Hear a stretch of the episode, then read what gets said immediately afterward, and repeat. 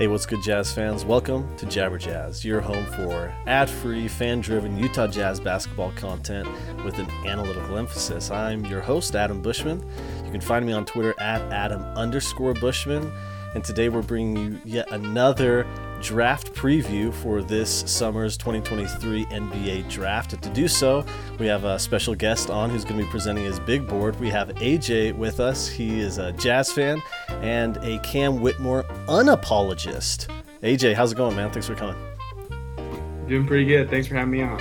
Yeah, it's going to be great. We're going to dive into his uh, big board, which he updated for us uh, over the weekend go into the different tiers, prospects, and really kind of just update the fan base on where kind of things kind of sit from AJ's mind into what the Jazz might be looking at uh, as far as needs and as far as the players that might be available at the various picks that we have here in the draft. If you like what we're doing here at the Jabber Jazz podcast, please consider subscribing either on your podcast app or if you're watching on YouTube, please give us a subscribe there. Follow us on Twitter at jabber underscore jazz. And uh, all those things will help kind of support this this endeavor and get you more Utah Jazz content that's uh, fresh, exciting, and also from a fan perspective. So, without further ado, let's jabber jazz.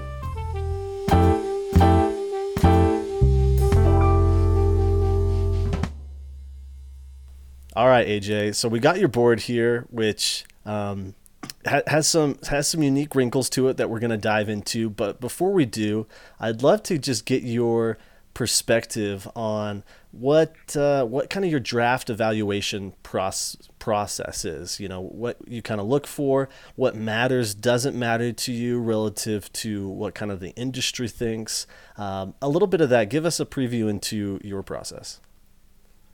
Yeah, so when I actually first started this year, um, kind of when, when we traded Rudy and Don, and it was kind of clear that we were headed this direction, my big thing was um, I, I've never really uh, diving this deep into a draft, yeah. so I kind of just started compiling, you know, big boards from um, kind of the main, you know, people that, that work on the draft, and kind of kind of compiling a consensus uh, from there, you know, there's there's kind of a lot that goes into it. You know, there's there's really smart people that are paid to do this. Um, so so their opinion obviously matters. But from then, like I just wanted to kind of use that to get an idea of where people were going, kind of what range you could find these different guys in, um, and then you kind of just have to watch the games. You have to compare uh, the tape to um, the numbers and see see what matches up. Yeah, that's great. Uh, I mean, you, you mentioned how how interesting of a process it is kind of comparing what's already out there crafting your own narrative and interpretation of of what the film mm. and and the stats kind of say I, I mentioned over the weekend on twitter that i'm just so impressed with everybody who are compiling their boards and offering their opinions on prospects because it, it truly is no small feat to try to be holistic and comprehensive with your analysis and your evaluation of of prospects relative to each other, relative to you know past and current players. So it really is no small feat, absolutely. Right, and I think it's been a lot of fun to see different jazz fans kind of buy into the this direction that we're kind of headed, and you know look at all these different players and how they could fit with the team going forward and stuff like that. So it's been a lot of fun. Yeah, as as truly engaging and exciting as was this past era of the Utah Jazz with Rudy Gobert and Donovan Mitchell under the tutelage of Quinn Snyder, with Joe Ingles and Bojan Bogdanovic, and all of the wrinkles and all of the the excitement that was built up from that era. There really truly is something just special about diving into the unknown that is prospects, the draft, college basketball and kind of seeing these players kind of grow grow up and you're kind of there along for the ride. We had that with Rudy, we had that with Donovan, even Joe Ingles and others. And so it is exciting in a unique way to kind of be starting a, a new chapter that already has some some really really big balances in in Lauri Markkanen, Walker Kessler, Ochai Agbaji, So we've already kind of got those check marks all ready to go, and so it, it really is kind of a fun chapter we're heading into. Yeah, it is, and I mean, with that last group, you know, it was pretty clear that we we reached the ceiling, and so it's kind of fun to just be be kind of head first and uh, you know what feels like kind of just a limitless sky's the limit type of type of situation going forward. So yeah. There, there's a lot of unique things about this draft. I mean, we've never had a prospect like Victor Wembanyama, for example. Um, but yeah. one one other kind of component to this draft is the depth there is with the wing position. And I feel like we throw that term around a lot. It isn't conventional to the traditional you know uh, positions of the court. Mm-hmm. Um, it is kind of like a, a, hybrid or new concept that is kind of floated in into uh, you know the basketball verse over the last decade. Uh, I'm curious, how have you kind of internalized and come to understood the, the term wing, and, and and what are your thoughts on the wings in the draft generally? Yeah, so I think the first thing that kind of jumps off when you hear the word wing, and we just talk about wings in general, is is the versatility, right? So you want these guys that are big and um, can can defend multiple positions, but also guys that offensively they can handle the ball, they can space the floor, they can shoot, they can drive, they can they can finish. So I mean that's kind of the name of the game, and we've heard the Jazz talk about you know, with their team team building strategy, they want guys that can dribble, pass, and shoot. You know, you have to be able to have positional size. You have to be able to defend. Um, basically, the blueprint that the Boston Celtics, you know, have used to, to build their team around. Um, in particular, uh, like the one example I have is uh, Andrew Wiggins last year for the for the Warriors. Yeah. I mean, he, he was kind of a guy. He came out. He was the number one draft pick but he didn't really do much. I mean, he scored a lot. Uh, he's kind of viewed as an empty stats guy with Minnesota until he goes to the Warriors, and he was he was the second best player on a championship team last year. I mean, his versatility defensively, his ability to guard. I mean, he guarded Ja Morant. He you know he guarded um, Tatum and Brown. You know, it, it just those wings, those kind of just um, I think Bill Simmons refers to them as apex predators. Mm, yeah, yeah. You know, those kind, those are just the guys you kind of want to build your team around. So yeah. Yeah, I, I, thought I thought you explained it really well there. It's kind of like the intersection of of every skill that you'd want in a basketball player. You know, the the exactly. perfect kind of mix of ball handling, you know, athleticism, uh, you know, quickness, speed, ability to shoot, finishing. Um, you know, all of those different skills that make make basketball players good. Uh, you know, wings, we, we've kind of understood them to mean the the best, you know, intersection of all those skills. And what's exciting is that this draft has, you know, a fair number of those. Um, outside of positions, though, you mentioned how the Jazz have been, you know, reportedly really interested in positional size, um, versatility. But even expounding beyond that, what what do you personally feel like the Jazz need at this point in the season? We uh, at this point in the season, the team has gotten this collection of players that basically fell into their lap, and they took the entire year to see what was long term, what's short term, and what what really isn't in the cards at all. And now we have a fairly good sense of what that might be. So what's next? What are the the skills, uh, positions, or or any sort of need that you kind of feel the Jazz should be pursuing the, this off season and beyond? Yeah, so I, I think the biggest thing um, that they should be looking for is just ta- talent in general. Yeah, yeah. I mean, for for as awesome as Lauri and and Walker and Ochai are, we're still really young in a or fresh into this rebuild. So um, at every point in the draft, I think best player available is kind of kind of the most important thing. But on top of that, I mean Walker, he he looks like he's ready to just sign him up for the next 10, 15 years of being our starting center, and that, that's a great thing to have. Uh, Lauri's a versatile kind of front court option too, so you can have him at the three or the four.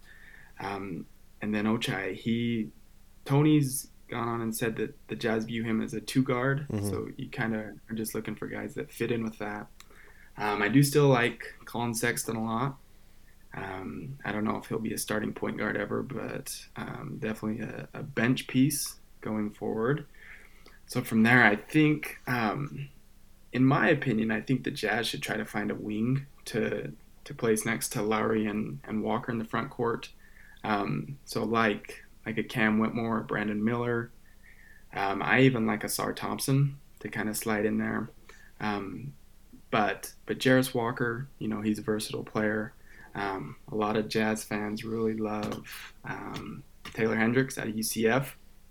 I'm not I'm not quite there as much, but you know he's a guy that that I think could fit in there, even if it's not a perfect fit. Um, but yeah, and then I also think the Jazz just need a, a real point guard, a connector, someone who can get get the Jazz in their offense, get them in their spots, and you know distribute. Because I mean Walker, Lauri, Ochai, none of them are really ball in hand creators. So you kind of need a guy that can can do that and, and take the pressure off of them in that way. Yeah, I love that. I've kind of been pretty I've been pretty open, especially on Twitter, about my views of what you know the Jazz need to need to pursue. And I, yeah. I think I've kind of boiled it down to we need some passing and we need defense. We've I think we've learned from our mistake of, you know, having a generational defender who guards the rim and that's where they're most comfortable and then everybody else kind of just tries to do their best but they're offense oriented players. I think we've learned our lesson there. That scales extremely well for the regular season. Come the playoffs, uh, that can be that can be exposed. Now I do think Walker mm-hmm. Kessler has um, has some some tendencies and some ability to uh, guard on the perimeter. But Rudy Gobert was really good at that, and and that really wasn't the problem. And so I, I feel like defense throughout the lineup is uh, is an important thing that the Jazz need to bake into their into their roster building going forward. And then finally, passing. Yeah. Lauri Markkanen and Walker Kessler are just elite finishers. They are just so good at finishing off of a created advantage. And so I think if we can land some players that are really good passers who can get them the ball in that advantage uh, that could really benefit us going forward. That's that's kind of what we've been missing quite a bit with uh, Mike Conley um, having been traded to Minnesota. When Kelly Olynyk's out of the lineup, there's just a lot of players whose tendency is to is to uh, use the possession themselves as opposed to finding who has the advantage and delivering the ball to them. So those are kind of the things that I've identified as as what we should be going after. Totally agree. Yep.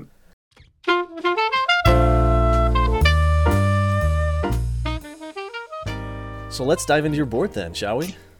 Let's do it. And first up, we have Victor Wembanyama, number one. He occupies tier two, not alone. This is probably the first big surprise, not alone, but with who you have number two, Scoot Henderson. These two occupy your tier one. And mm-hmm. I'd like to start here because this is a little bit unique. Most people have Victor on an island and then Scoot either maybe in a tier by himself, maybe with Brandon Miller, Miller or the Thompson twins. So this is a little bit unique. So I'd like you to dive into uh, into what you think on, on this subject. And is it is it something you're missing from Victor, or is it something that you've really just seen with Scoot? Yeah, and so I should I should probably specify this a little bit better. I do think um, I think Victor's the clear number one pick. I don't think there's there's any competition for that. But on the same hand, I think I think Scoot's number two. I, and unless like Detroit gets the number two pick, I yeah, think yeah. that Scoot should just he should just be locked in at two because he he's a special prospect. I mean, if you remember before that um, that game in Nevada before the season where Victor and Scoot played, there was some real conversations about, well, I think Scoot should be number one, and obviously Victor just went crazy and, and kind of showed why that that wasn't the case. But um, some names I, I wrote down here was Scoot. I, I wrote Derrick Rose, John Wall, mm-hmm. uh, Ja Morant, and then then I also wrote Chris Paul, and, and the reason I did that, so a lot of people compare him to these just like uber athletic, you know, guards who can who can just get to the rim, finish, um, but kind of struggle to shoot, and and that's true with Scoot. Um, he but he is just a point guard that's wise beyond his years. Like he is so poised, he's so in control. He gets to his spots. Um, his jump shot looks good too. There's nothing there's nothing wrong with his jump shot as far as form. Gets to a spot, he elevates, um, he hits his shots. So I just think you know people who you know have wanted to to rise or have Brand Miller rise above Scoot have just probably gotten a little too cute. I mean, Scoot's played in the G League, so he, he hasn't been as um,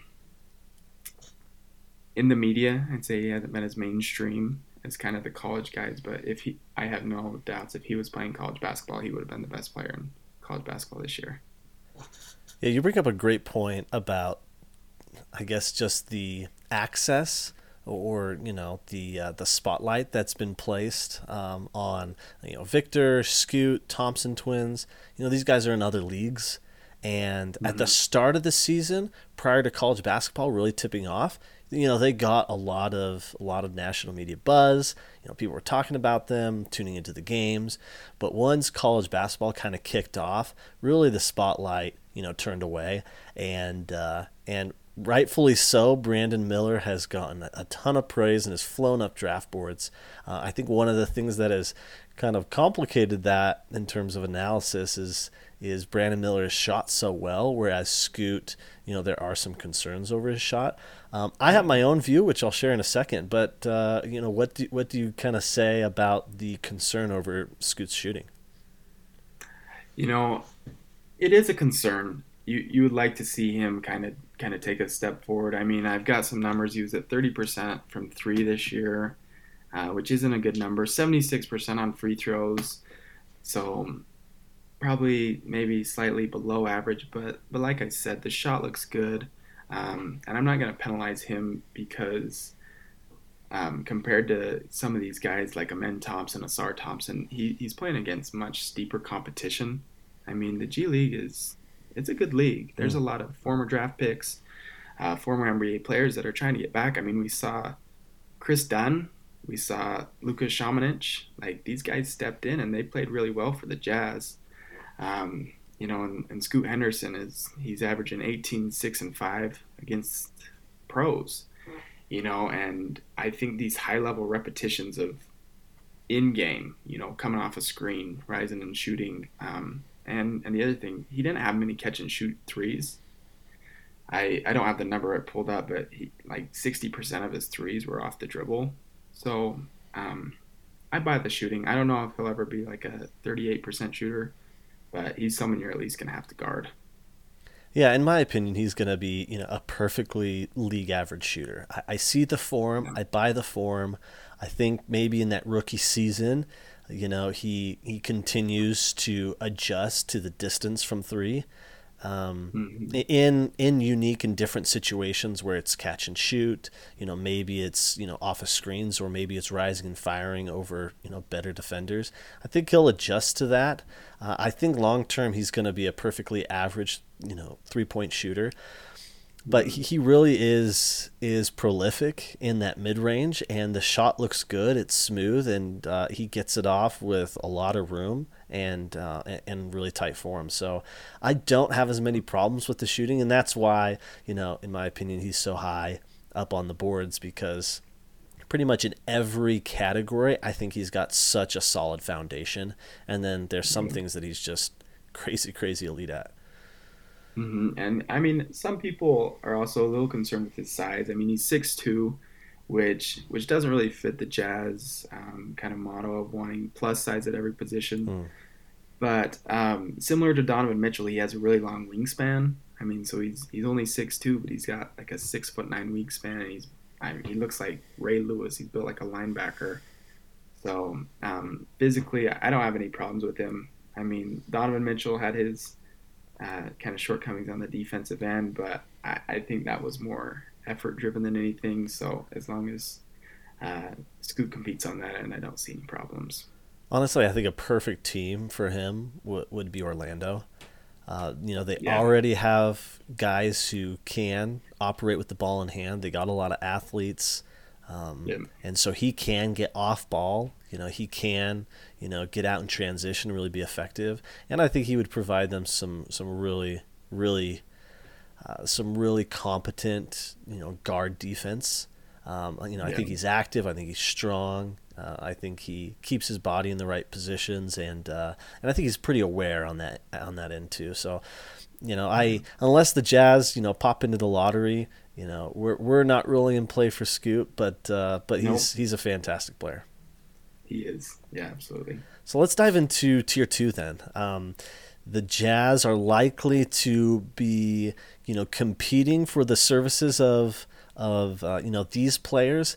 Either perhaps one of them falls to the Jazz. Maybe the Jazz are you know looking to make some trades to either move up or snag you know a player from a team who's already picked someone in this range. But uh, this this is one of the most intriguing ranges uh, for sure, and it's really interesting how people kind of define the tier where it starts, where it kind of cuts off, that type of thing. So you got Cam Whitmore number three. This is in tier two. Amen Thompson number four. Brandon Miller number five. Ausar Thompson six. And Jarace Walker at seven, rounding out that tier two. So let's start uh, with the the big name right up there at the top, which is your guy Cam Whitmore. Um, My guy. what what is it about what is it about Cam? Um, I mean, you know, he kind of had an underwhelming year. Started off the season with that that injury, kind of underwhelming. Villanova really underwhelmed. Uh, but what what did you still see from Cam that has him as pretty uniquely the the number three player on your board? Yeah, I, I'm. I don't know as if I've seen anyone else that has Cam Whitmore at three. So um, it is unique, and and to be to be completely honest, I kind of have three through five interchangeable Sure, yeah, on my board.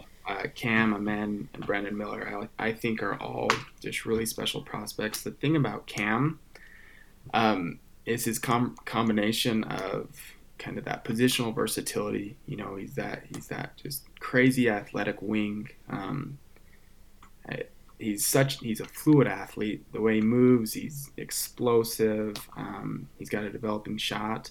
But then the age, I mean, he's he won't even turn 19 years old until after the draft. I mean, compared to both Amen and Brandon Miller, they're going to be 21 for for most of their rookie season, and that's basically a year and a half, two years older than Cam Whitmore.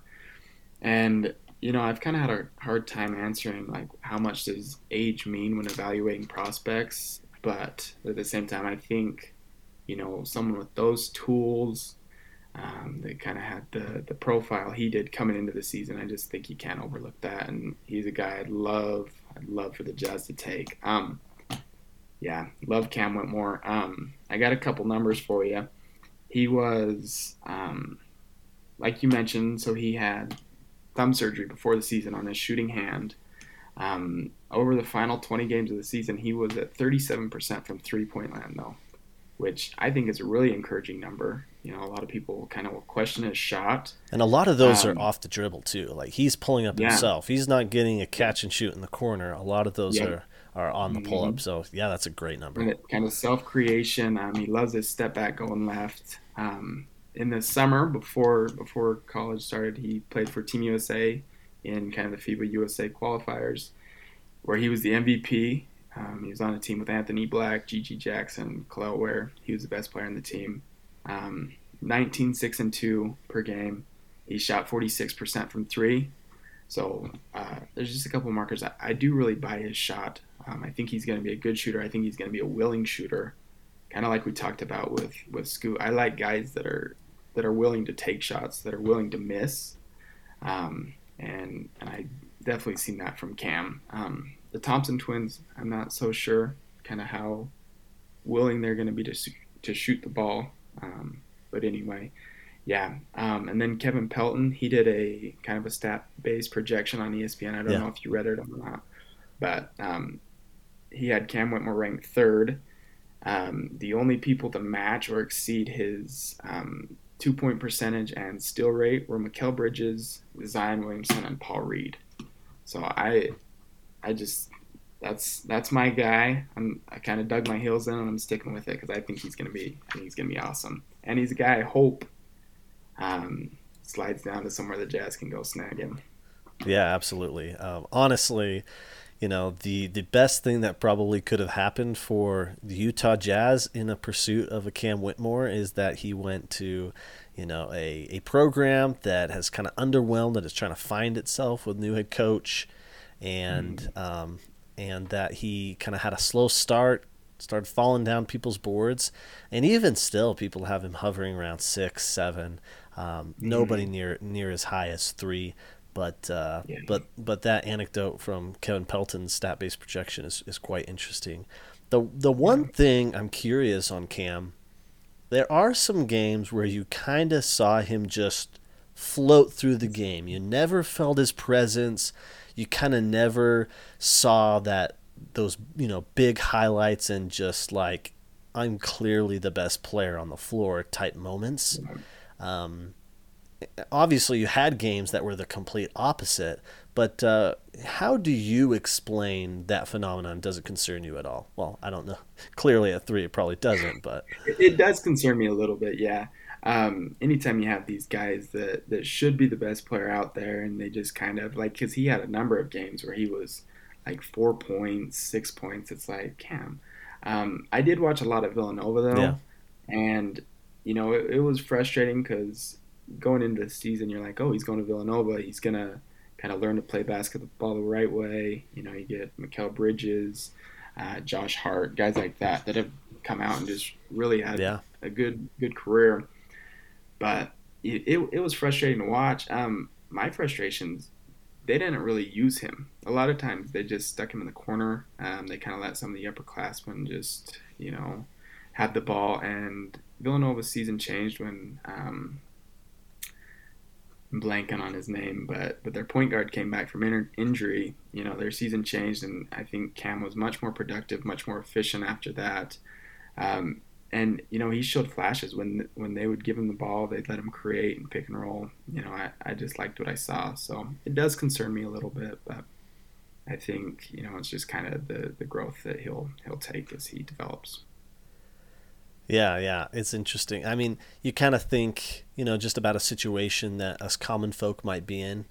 You know you're seen as kind of like the expert in a subject at work potentially. And you get in a meeting mm-hmm. with everybody and the you know head of the meeting, maybe the you know the executive is going to everybody else about the topic except for you.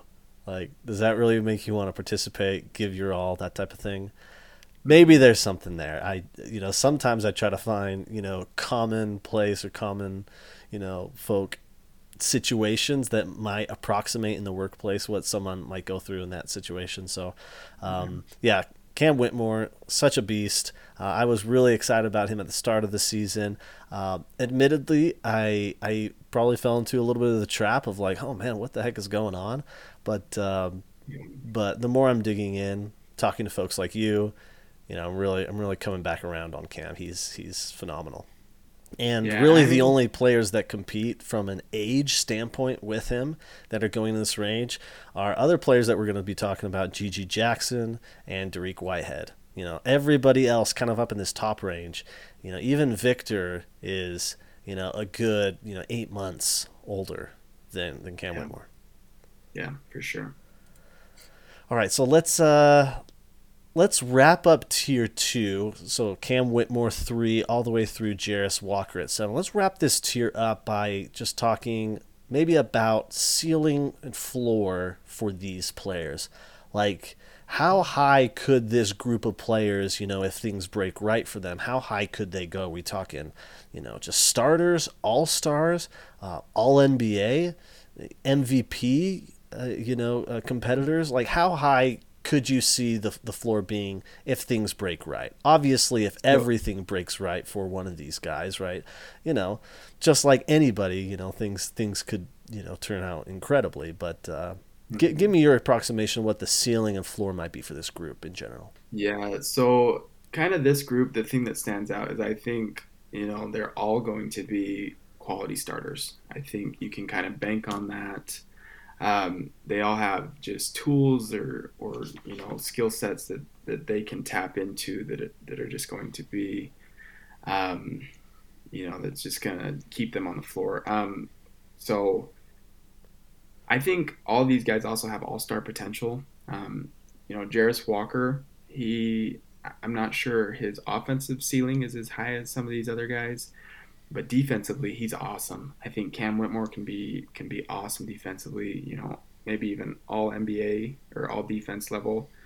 Same with the Thompson twins. They're they're going to be awesome defenders. Brandon Miller, I'm a little lower on him defensively um, than others. Uh, I think he'll be fine. You know, he's he's a wing. He's he's long. He's lengthy, but I don't know as if he'll be ever be a lockdown guy, but offensively, you know, he's got some tools that, that can kind of get him to, to all star level too. Um, with him, I see kind of a Brandon Ingram mm. type player. He's a little more more three point oriented than, than Brandon Miller or than uh, Brandon Ingram is. But yeah, I think I think they're similar players, and yeah, I, I love this group. If if someone from this group falls to the Jazz or if the Jazz jump up into into one of those four spots, I'll be I'll just be super excited because I love this group.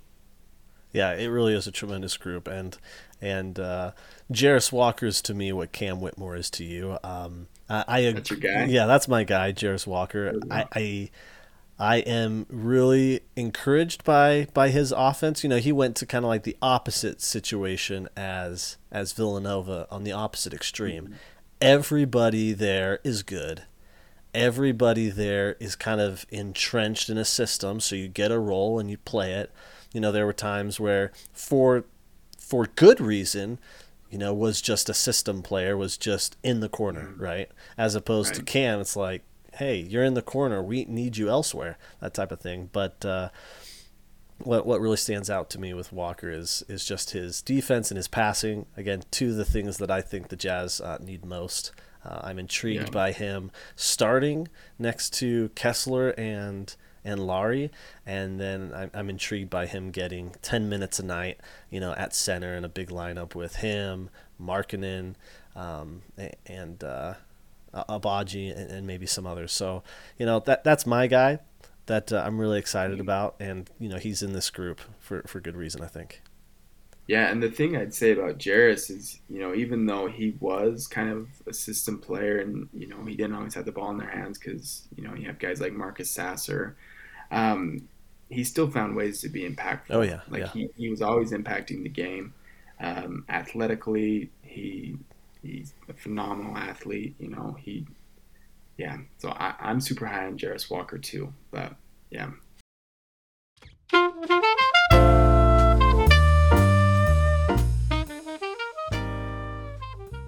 Okay, so let's transition into uh, into tier three. The Jazz are going to have a pick smack in the middle of this of this tier three for you. So these players, uh, I think, even by consensus rankings, the Jazz were, are definitely going to have a shot at uh, you know two to three of these players, uh, even if uh, even if all of the all of the players from the upper tiers kind of go in the order you have them. You know the Jazz are going to have you know a good shot at two or three of these guys to pick, even without moving up. So let's uh, let's dive into it. At number eight, you have Cason Wallace. At number nine, Anthony Black. Ten, GG Jackson. Eleven, Dariq Whitehead, and number twelve, Taylor Hendricks. So let's talk Cason Wallace here for a second. Um, r- recently, I think after the tournament, consensus rankings has started pushing Cason Wallace up. Uh, I've even seen a couple boards uh, have him uh, six, seven, uh, which wow. is which is really really interesting. Given that the biggest knock on him is he it, he doesn't quite have the ceiling. Like he's got a tremendous foundation and basically everything you want in a basketball player, but he doesn't quite have the ceiling. So what do you say to those who dismiss the ceiling of Wallace? Yeah. Um I also am a little dismissive of his ceiling. I, I think he's going to be a high level starter. Um, my com- my comparison for him is Jrue Holiday. Yeah.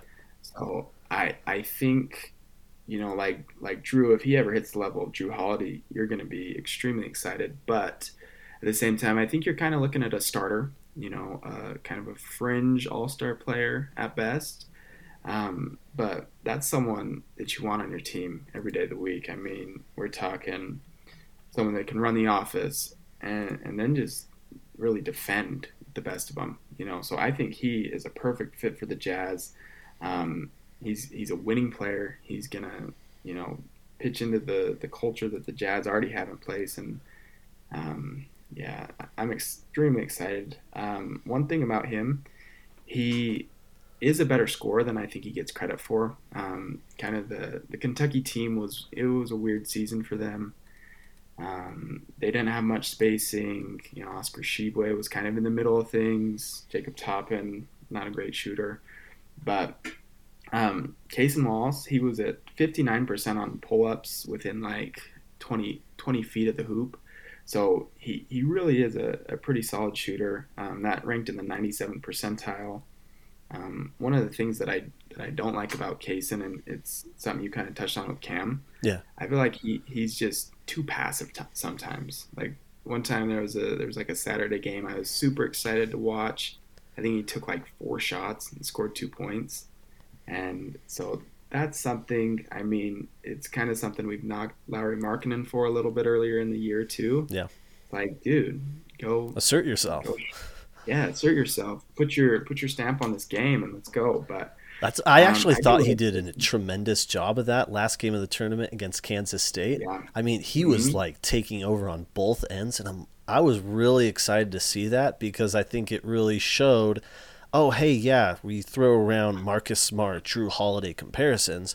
Okay, he's showing it in a pretty big game right now, almost, right. almost, you know, beating Kansas State and that's what you want to see from him, right? It's like, why didn't you show this every game? But it's it's nice to see that he can do that and the skills that he has. I mean, he was he went 21 points, nine rebounds, four assists, two steals. He was 9-11 shooting against Kansas. Like he had a great game and he looked he looked awesome. And you know, hopefully that doesn't you know catapult him past the Jazz pick. Um, he might be the guy at eight depending on where things fall. Yeah. But yeah, I, I really like Case and I, I really like Anthony Black too. But they're, they're similar players for me. Do you buy the Kentucky bump? The idea that you know Kentucky guards are you know really just put into kind of like a system, and that you know John Calipari maxes their uh, maximizes their production for the team, but not representative mm-hmm. of the player themselves.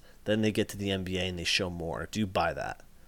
Oh, absolutely. I think it's hard not to. Um, I got a list of names. We got Immanuel Quickley, Tyler or Tyler Herro, uh, Tyrese Maxey, De'Aaron Fox, Devin Booker, Shai Gilgeous-Alexander, Jamal Murray, Shaedon Sharpe, John Wall. I mean, these Kentucky guys.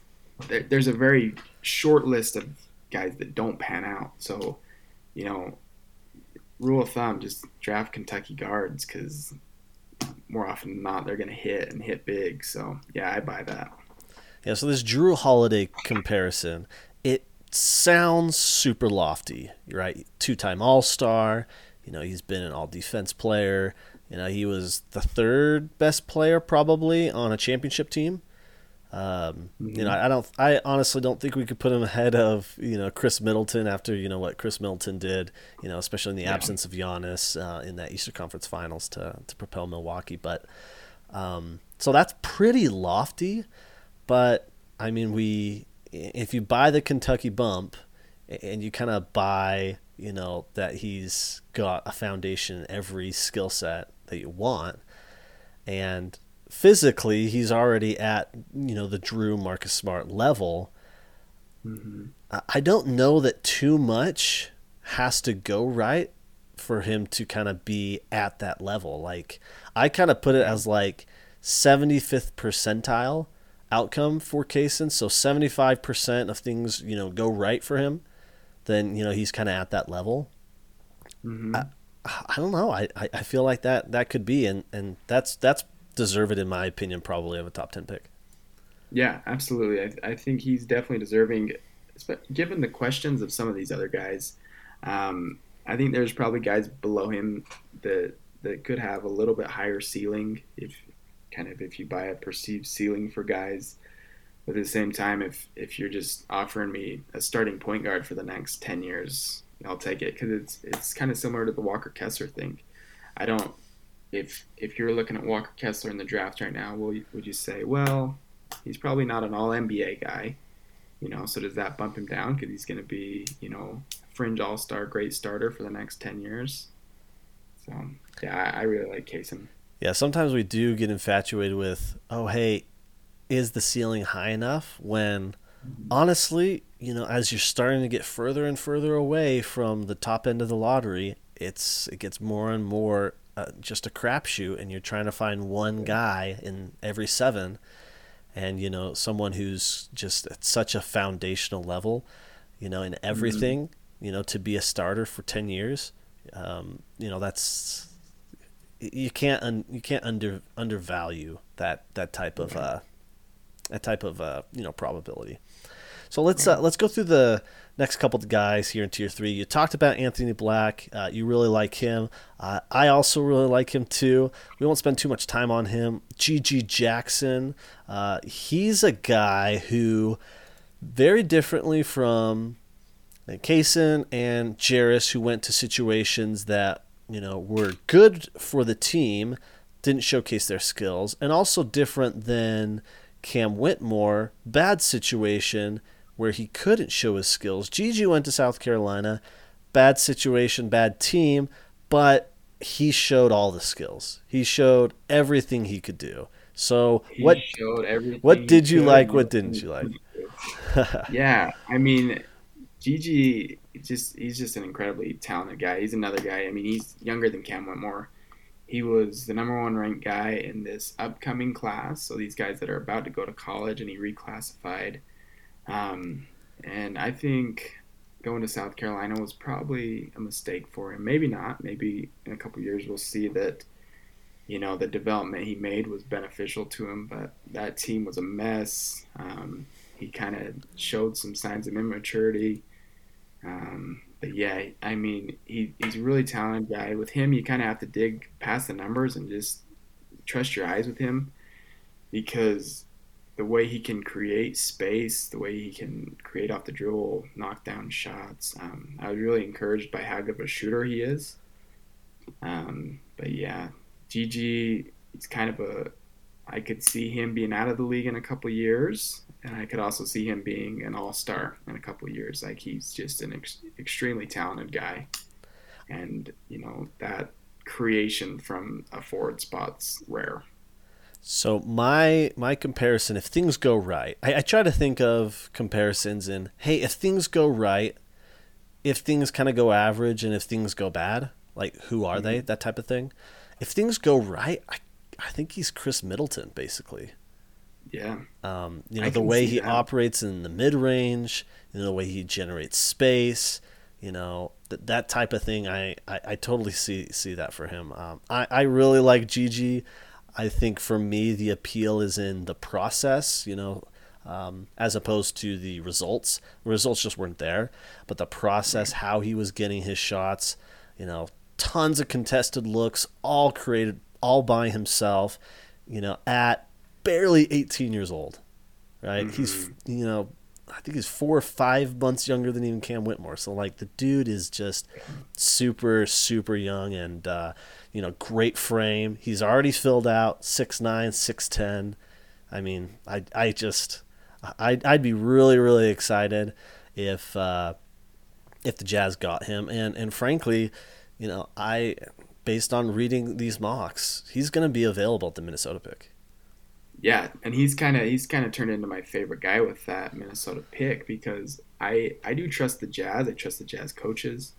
And if you can bring him into your situation and just let him develop the way you want, I mean, he's basically just um, a ball of clay that you can take and use these skills and mold them into your team. Um, yeah, GG, GG's awesome. Um, the thing with GG that I'll ask is in two years, if you give GG two more years to develop and you put him on a team, so say you just slip him into that Alabama team, mm. what do you think his numbers would look like? Yeah, it's really interesting. Um, you know, if he had entered this year on Alabama sans Brandon Miller, I think he's good. Uh, I think his numbers improve a little bit, but I think like the total volume and situations for him to display wouldn't really have been there, right? But Yeah, say that he say that he moves from South Carolina, you know, this year goes to Alabama, and he's on Alabama next year. I think he's a monster. Uh, I Yeah. think he would be a monster, and and there's already people who said if GG had stayed for next year, he'd be the number one overall pick. Right, that's what I've seen. That because next year's class is already perceived to be pretty weak, and he was the number one guy in the class. So uh, another way I look at it is with that Minnesota pick. I mean, if you there's there's a chance that we won't keep our own pick next year. So I mean, if you if you just take a swing on GG, he doesn't really play much this year. He's in, in the G League. It's basically like you're you're getting a, a possible lottery pick Yeah. again next year Yeah, with GG. So I, I love the idea of taking GG and just um, even if things don't break all the way right, you're still getting an incredibly talented player at a premium position. So Yeah, absolutely. And uh, and even if he struggled the entire, so I know some people are like, oh, you know, he could be out of the league in three years. I personally don't buy that because like he just barely turned eighteen. I mean, we're seeing and I actually did we're that, but I agree with you. we're yeah, seeing- no we're seeing players as as just brutal and terrible performance wise who have missed entire years, like James Wiseman. People are still trading like assets for him, you know. Yeah. So that that's kind of where I'm like, there's literally no downside because even if he went the entire rookie season looked like a dumpster fire, somebody would say, "Hey, second draft." You know, we can go get Mhm. that guy, and we'll actually give up an asset for him. And so, uh, I see zero downside with with grabbing GG personally. Right. Yeah. I mean, we still got Kevin Knox kicking around the NBA. He's Yeah. yeah. bad for because he was a top ten Yeah. pick. I mean, Yeah. yeah. just get these guys. So I agree. So let's talk Dariq Whitehead now. Uh, this is another guy just like GG, just like Cam Whitmore. You know, he's already uh, already filled out. You know, he's six seven, six eight. You know, he's super young, 18 and a half. Um, and he went to a loaded team at Duke and underwhelmed a little at the start. Really came on strong late, but really wasn't the player people thought he would be. So break down Dariq Whitehead a little bit. You have him here at number 11. I don't remember from consensus, but I believe consensus he was, you know, in the back end of the teens, start of 20s. So this Yeah, is a pretty big leap, and, and I'd love for you to explain it.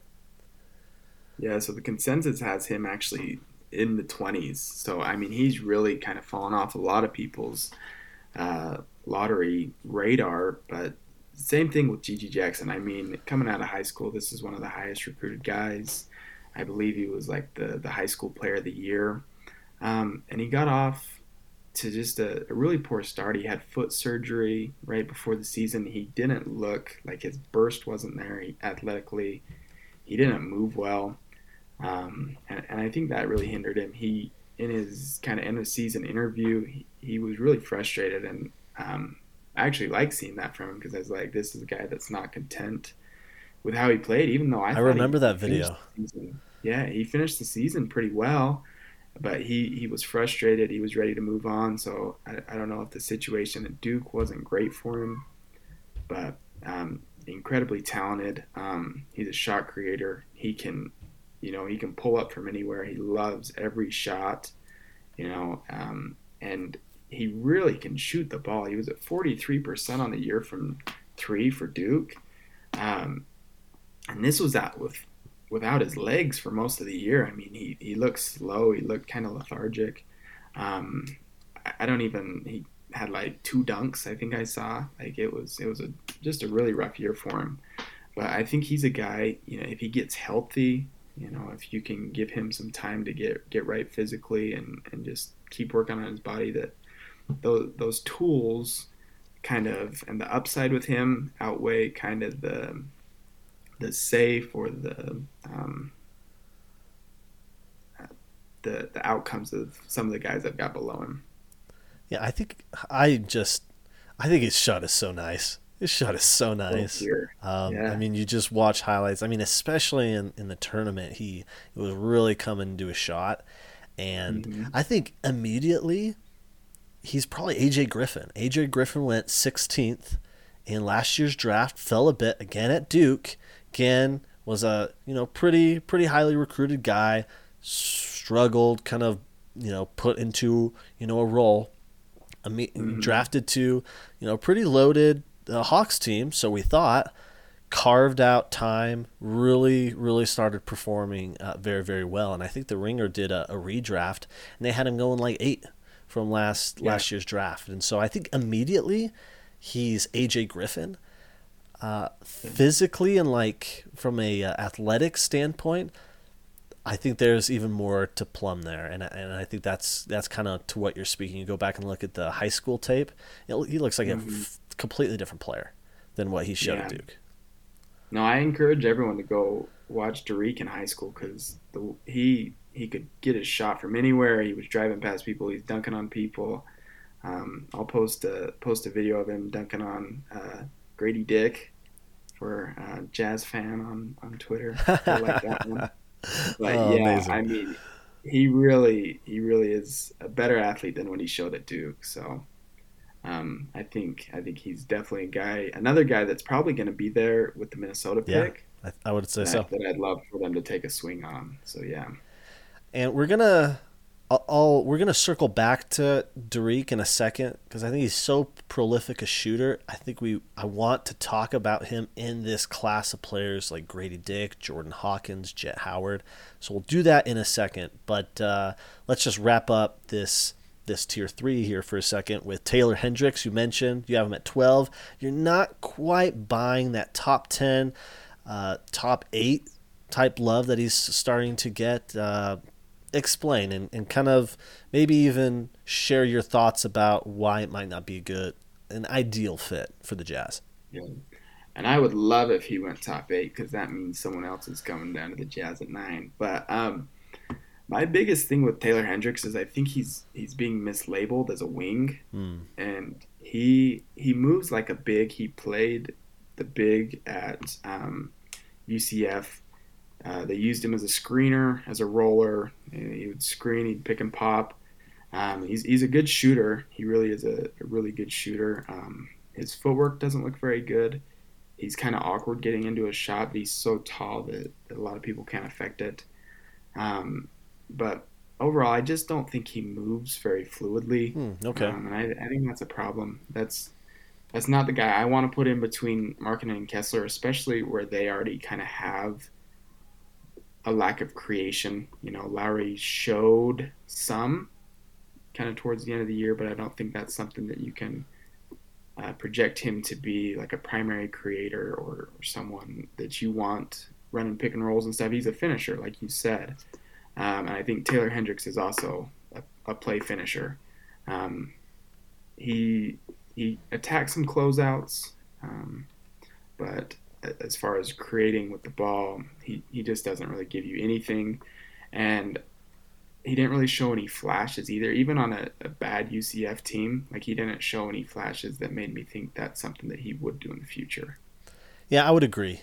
Definitely a play finisher. Uh, what I do like about him is his ability to play above the rim and then space out to the three. Right? Mm-hmm. Yeah, I think he can pick and roll. I think he can pick and pop. I think he can, uh, you know, switch out onto the perimeter and hang out for a good while before you know starting to uh, you know rotate back into the paint. Uh, you know, which is nice. Um, if the Jazz selected him, I'd be I'd be pretty excited because I think he would be uh, an ideal 28 minute a night combo 4 5. Backing up mm-hmm. Kessler, you could put him on the floor with Kessler for a little bit in stretches. You know, he could play right next to Markkanen when Kessler's on the bench, that type of thing.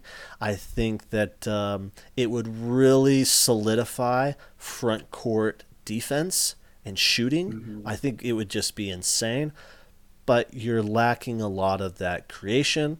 Uh, you're lacking passing. Uh, um, you're lacking, you know, some wiggle, some handle, right? And um, I, I, get that, you know, he has all those things. Okay, he's going right top eight, but he may go top eight anyways, and and those are some things he's missing. Not saying he can't develop them, but Yeah, and even defensively, he's he's a really good defender. He can if he gets switched onto people, he can slide his feet well. He's a good rim protector, but he's not someone that you're gonna put on the opposing team's best player. He's not, you know, he can't guard. Maybe he could guard Kawhi Leonard, but he's not going to be someone that you're just going to put on a guard. Like the Jazz would just throw Royce O'Neale at um, everyone's best player, regardless of position, and Royce just couldn't keep up with yeah. the guards. And I, I, I think Hendricks is the same way. So like he can, he's got a lot of versatility in the front court. And I do agree, if you have a three-headed monster of Markkanen, uh, Kessler, and Hendricks, that's that's a great place to be. But as far as um, when you're building a team and you want your five best players on the court, I don't know as if those three fit perfectly. Yeah, I think it would be awesome, but you need a, a really, really talented passing guard, and you re- and you need that takeover wing, and then I mm-hmm. think it it works out almost right. perfectly. But without those, you kind of run into the same same skills that you're lacking every single time. Mm-hmm. And so, right. you know, like say Cam Whitmore, you know, Jazz traded up for him and, uh, you know, Hendricks was available with the Wolves pick or something. I'd be ecstatic. I'd be ecstatic. Oh, yeah. But, Absolutely. you know, taking him alone, I like the fit, but again, it amplifies what I think the Jazz are still missing in, you know, someone take over who can create their own shots and, and a real passer. Right. And I think so. The reason I, I kept him in this tier is because I think at some point um, the talent kind of outweighs the fit component. Because yeah, yeah. I think he is a talented player, and he has far less questions than some of these guys below him. But yeah, he's not my favorite.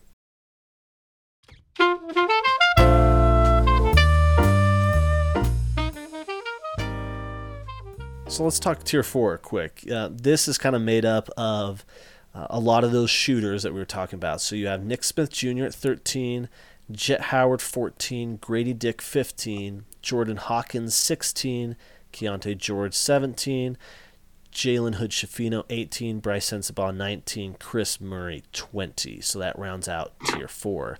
So we've got a few shooters in here: Jett Howard, Grady Dick, Jordan Hawkins, and then you, uh, as a reminder, you had Dariq at 11, separated by a tier how do we go about differentiating all these shooters? Each one, in my opinion, are just crazy, crazy elite shooters, like really, really prolific.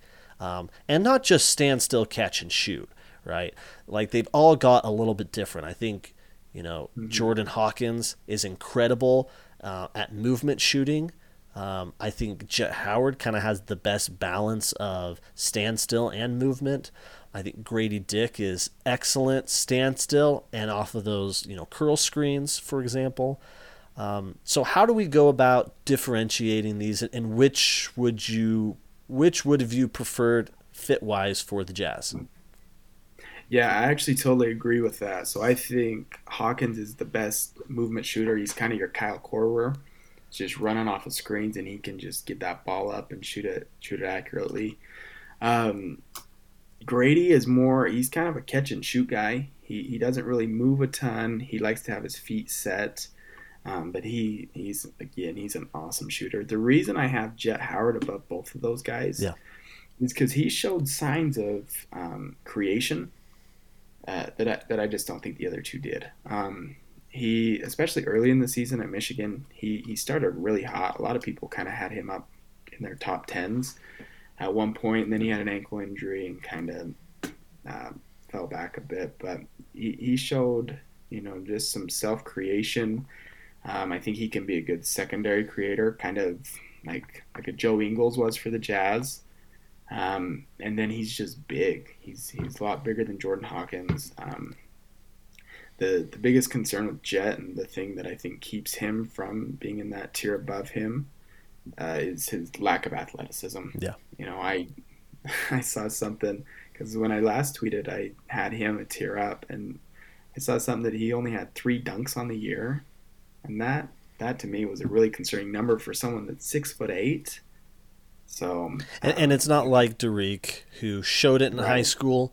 You know, mm-hmm. top of his recruiting class.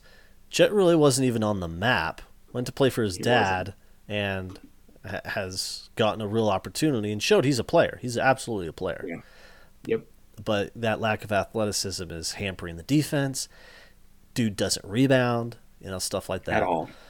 But out of out of these four, Jett, Grady, Jordan, and Dariq, he easily has the best handle and more wiggle, shiftiness than any of the guys do. Mm-hmm. I mean, he has he has moves and he has counter moves, and, and none of the other guys have that. So it's pretty interesting. Yeah.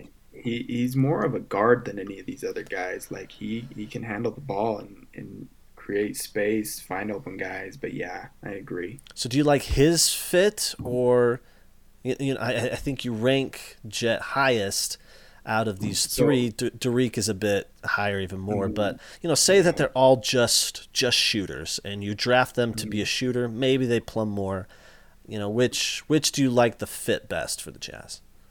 Um, I do like Dariq's fit the best, um, and that that would be because of upside. I think Derek is also a guy that, um, you know, he can catch and shoot, but he can also get his own shot. Mm, yeah, I think that's valuable. Um, then I'd go to Jett. Same reason. I think you know he can he can do some stuff other than than just being a shooter.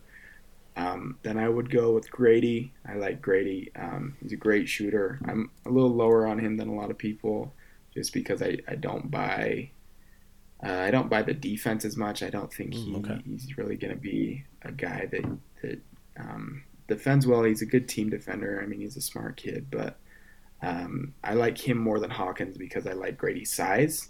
yeah. Um, at six eight, you can you know you can kind of hide him on a number of different players, and then Hawkins, um, we'll see what he measures in in the combine. He looks small to me, but he's he's a fantastic shooter, and he's a guy that I think would would fit great with the Jazz too. Yeah, Gradey is a fantastic rebounder. The dude Yeah. is really, really prolific at his at his position uh, for rebounding. Uh, I also think he's pretty active, you know, defensively with you know blocks, steals, that type of thing. Um, and then I, I feel like he's aware on defense. Um, I think it might be an athleticism, maybe some agility stuff, to where you know he's not he's not always positioned right, you know, or he's a, a step late, that type of thing. But I think he's aware, and, and that's a good thing. He is. He is. I like that about him. Um, I think he's a better defender than than Jett Howard is, but Yeah, I would agree. still, he's not someone I, you know, buy the defense that much. All right, so that was tier four. Uh, we're going to talk tier five really quick. You have at 21 Bilal Koulibaly. He's from Metropolitans 92, playing with uh, Victor. Number two, Rayan Rupert. Number 23, Colby Jones. 24, Maxwell Lewis.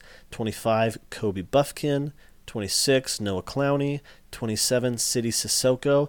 And 28, Dereck Lively II the next picks that would round out the third round, the first round, are actually in uh, in AJ's tier six, and that tier six stretches well into the uh, second round. So we'll just cut it off here for tier five. Uh, Bilal Koulibaly through Dereck Lively. So the one name that kind of sticks here that most fans probably don't know is Bilal. Uh, just kind of give us the rundown. I, I feel like a lot of these names people have seen on mocks. I've kind of seen the highlights, but again, the the spotlight was always on Victor early in the year. I mean, frankly, still is. And Bilal really hasn't kind of gotten shine or any of the, the buzz, kind of being in an international league under the uh, thumb in, in a way of, of Victor. So give give us a sense for Bilal, what you like about him, what's kind of the bill on him.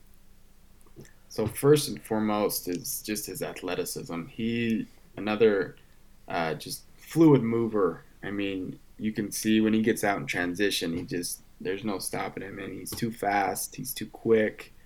Um, he's a great great jumper. His euro step is is awesome. I mean, his his highlights just are really some of the best I'd seen, and I do think actually playing with Victor's kind of helped boost his stock because when I first heard about him, I was listening. They're like, yeah, and then there's there's this guy Bilal Koulibaly, and he looks like he could be a draft pick too. And so he kind of burst onto the scene. Um, I do think he's a guy that you'll start to see more of in mock drafts, kind of kind of around that Philadelphia pick. Yeah. Um, but he he really is just a fluid mover. I mean, he's shown creation um, potential. He's shown uh, defensive potential, and then he's kind of turned into a, a, pretty good shooter for um, Metropolitan 92 as well. Um, kind of as a as a role player for them with with Vic and you know, he's knocked down some shots. His shot looks good. Um, defensively, he, he just he's just a good looking prospect. Yeah, from a from a measurable standpoint, uh, you know, height, wingspan, weight, um, and, and, you know, just overall fill.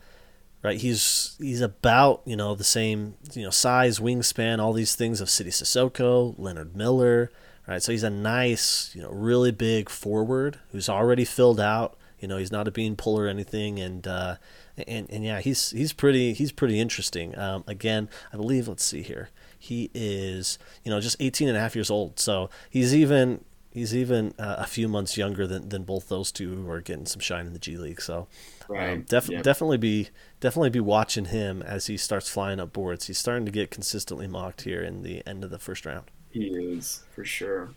And I know a lot of people have uh, their eye on Sidy Cissoko. I mean, you you as well have him at number 27. So all these guys could be in play for that uh, Brooklyn pick at the end of the first round, which would be really interesting.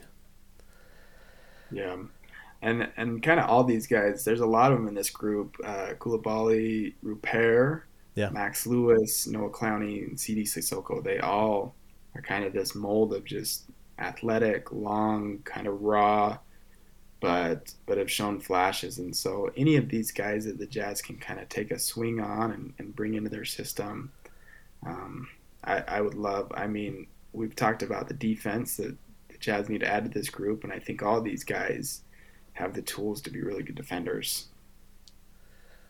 All right, so that kind of wraps up the the board for AJ here, uh, and now I just want to give him a little bit of time to talk about talk about the season. We kind of entered this year expecting, you know, kind of a tank fest. Turned out we were really good, and a lot of that I think we attributed to the veterans early. Then it turned out we were still good after trading them, which kind of points to it was probably Lauri and Walker all along who who just made us you know yeah. so good. And then uh, you know we've we're kind of settling here into the ninth pick, and um, we also you know are, are, are kind of seeing all these picks kind of kind of shape out. So comment away on anything you you kind of uh, you know want to want to share about the team, the season, and any Jazz thoughts so far.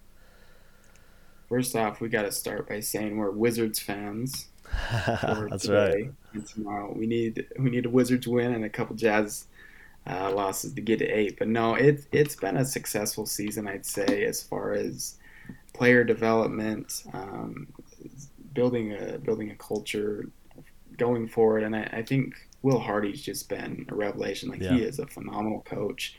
Jazz are in great hands going forward. We have Walker, we have Lauri, we have Ochai, Collin Sexton. I mean, we really do have a good foundation, um, which is surprising considering, you know, a year ago we were looking around and it was like Donovan Mitchell's the only guy under like 25 years old on this yeah. team. And you know, I, I wish that we could have you know navigated things to to get a little bit higher draft pick. Um, I think there was a couple games that we could have been a little more intentional with our with our lineups and stuff like that. But it, it's been a great year, and you really can't complain about these guys playing well and playing hard. Um, so it, has been a great year. It's been fun, um, even though I wanted them to um, get a better draft pick watching these guys develop has been so much fun and just just hoping uh, and, and kind of projecting what these guys are going to do in the future has been so much fun. So uh, yeah, so glad Lauri, Walker, Ochai. So glad we got those guys.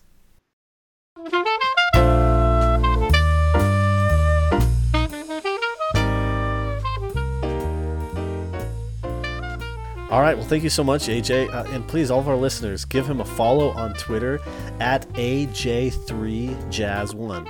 you, can find him there. Uh, he's he's sharing a lot of draft stuff. Uh, also, just a great you know general jazz you know follow. We appreciate you coming on, man. It was so fun diving into your big board and just chatting prospects. It, it'll be really really awesome to to keep going as we get closer and closer to the draft. Yeah, I appreciate you having me on. It's gonna be it's gonna be a fun draft season. Um, I don't know that we've ever had three picks, so it's it's gonna be a ton of fun. So yeah, thank you for having me on. I appreciate it. And yeah, thanks guys. Yeah, it was my pleasure. All right, so we're going to uh, you know leave you guys as kind of we always do. Please subscribe to the podcast if you haven't yet. Uh, if you're on YouTube, you know, give us a subscribe subscription too as we're putting out these videos. And uh, please uh, give us a follow at Jabber underscore Jazz on Twitter. And as is customary here, we're going to leave you with some sounds of jazz.